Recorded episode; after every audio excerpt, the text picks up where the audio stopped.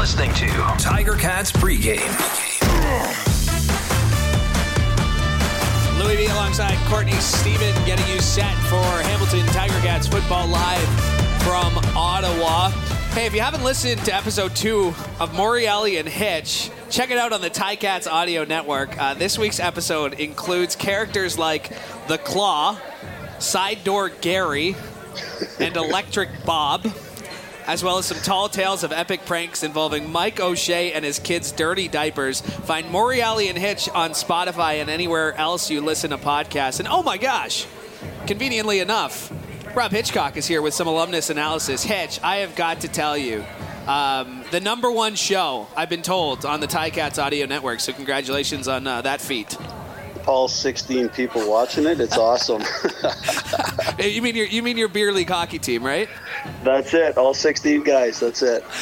Hitch, weather is going to play a factor tonight. Courtney and I were talking about this a little bit earlier. More so for the offense. When you were a secondary player playing in a game like this, how much did you love the opportunity to just try and smack that ball out of the offense's hands?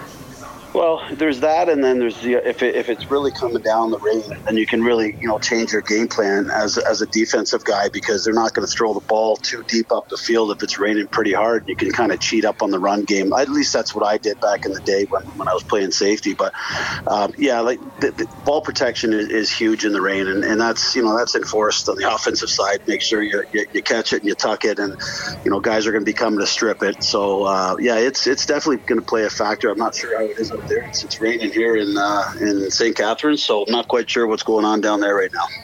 Hitch, I know some guys love to wear the gloves. Some guys are the finger tape people. When it rains, some people even take it all off and they just go bare hands. But I got to know, what kind of guy are you? Are you the gritty, no gloves, bare hands, let's get to it? Or were you wearing the glove styling no matter what the condition? If I look good, I play good. So I you know how it is. I played with the gloves, but we had the old glass cutters back then, and the glass cutters came out, and you could wear them in the rain, but I took them off when it was bad weather, and I just went straight bare hands. Hence my hands are all broken, my fingers. So it's a great party trick, though, I've been told, Hitch. It is. When you play a stretch of games like the Ticats have, I know you talked about it. The Labor Day and then the Labor Day rematch. The Ticats are in a stretch of 4 games in 17 days. What are their bodies telling them at this point? What are you feeling during warm-ups, or are you just fully amped up, ready to go, forget how many games you've played? Well, I can tell you the bank accounts are liking it. 4 checks in 17 days, that's for sure. But yeah, the bodies. I mean, I think when I was my first 7-8 years playing, I could go out and play a game 5 days later.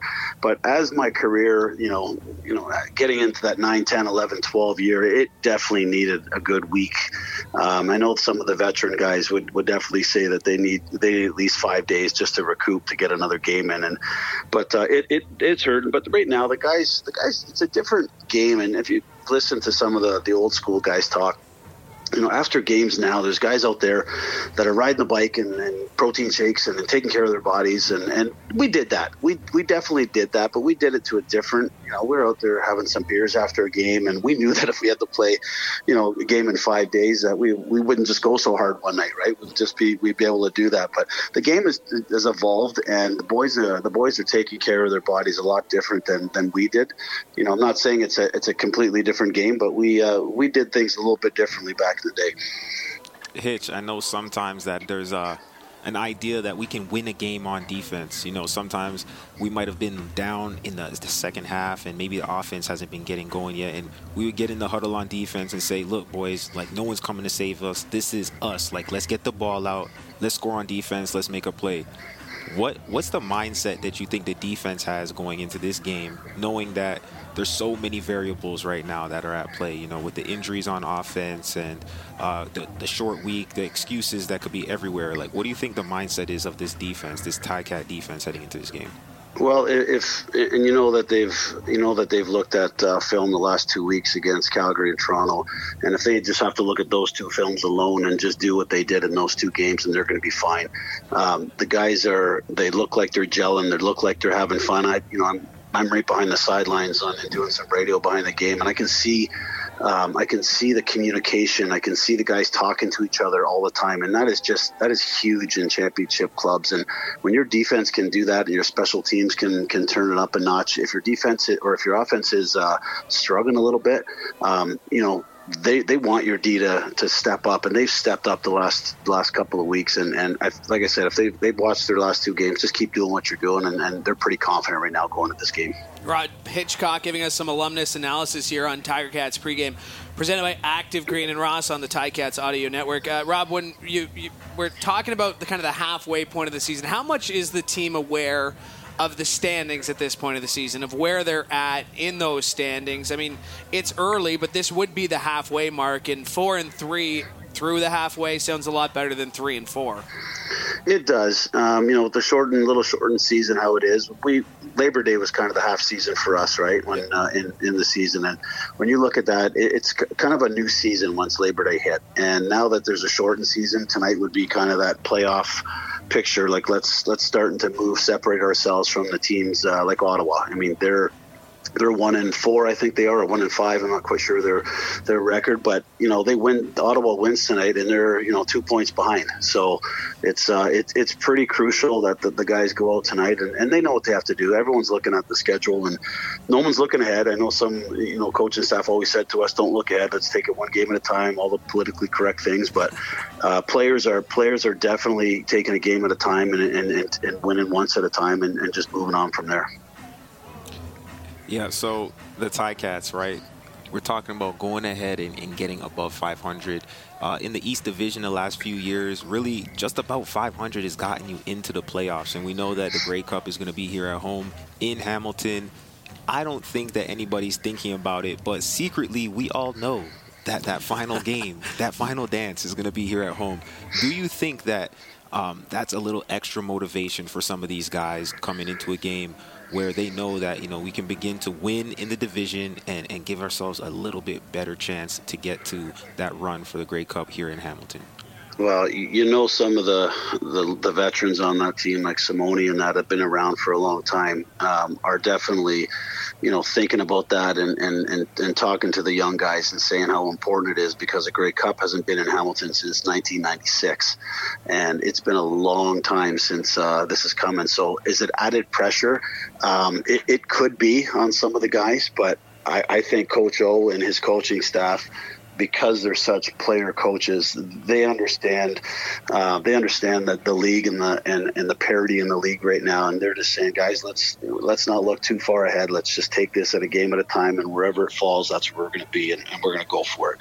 So I think it's you're right. It's one of those things that each guy may not be saying in the locker room. Simone might be saying it because he likes to chat, but I think the majority of the guys that don't get it, we'll understand this in the next couple of weeks, that hey, Hamilton's here, and we're a good team.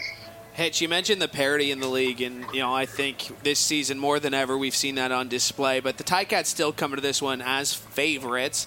We know the Red Blacks are 1-4. We know the Ticats are 3-3. How much is a guy aware of being a favorite in a game? I know it's not talked about in the locker room. You look at the opponent as for who they are, but is it in the back of your head knowing that, this is a game we should win? I can tell you, it's kind of a double-edged sword, right? Because you think a team's 1-5, or and they're not playing very well right now, but they can come out at any given time and come out and knock your socks off. And that's just the way the league is. And guys can't take any team lightly in this league, and we never did. I remember in 98, 99, we were beating teams like 63-5, 63-3. We were killing teams, but we knew when we were going in there, we were so confident in our game that we knew that we were going to go in and win, and it showed it on the field. But I tell you, we going into Calgary, going into BC, and playing a team, and they were down. You never know what's going to happen in the CFL. Like I've seen 25 points scored in less than 3 minutes in this league, and it's it could happen, come up pretty quick. So you can never let your guard down. Absolutely, never let the guard down, and I think getting back to the fundamentals is another big key. We spoke with Jeff Reinbold, and he was talking about special teams and how key that is in the game. So in terms of you know, just the fundamentals, tackling, catching, blocking, the basics. What do you think are going to be some of the keys to victory in this game? Well, you said it. Everything that the guys have been practicing, that, you know, when I always look at the guys who are here playing in the CFL or the NFL or whatever league you're in, you're there for a reason because you can play football. And the coaching staff understands that, and they put you in a position to make some plays. They can't do anything, unfortunately, except teach you and show you and make you better. Like, you know, when the guys are there now, when I played, you're always learning. Like, even coaches are saying a little bit of tips here and there. You can take what you want from them, but the guys understand it, and you can take it and you just move with it, and tackling and securing the ball and not turning the ball over. Those are all great things and great attributes that a team has, that it's going to be a championship team. Hitch, real quick here, the Ticats will win this game if the special teams and defense steps up and play the way they've done, and offense puts a few points on the board. That's pretty easy.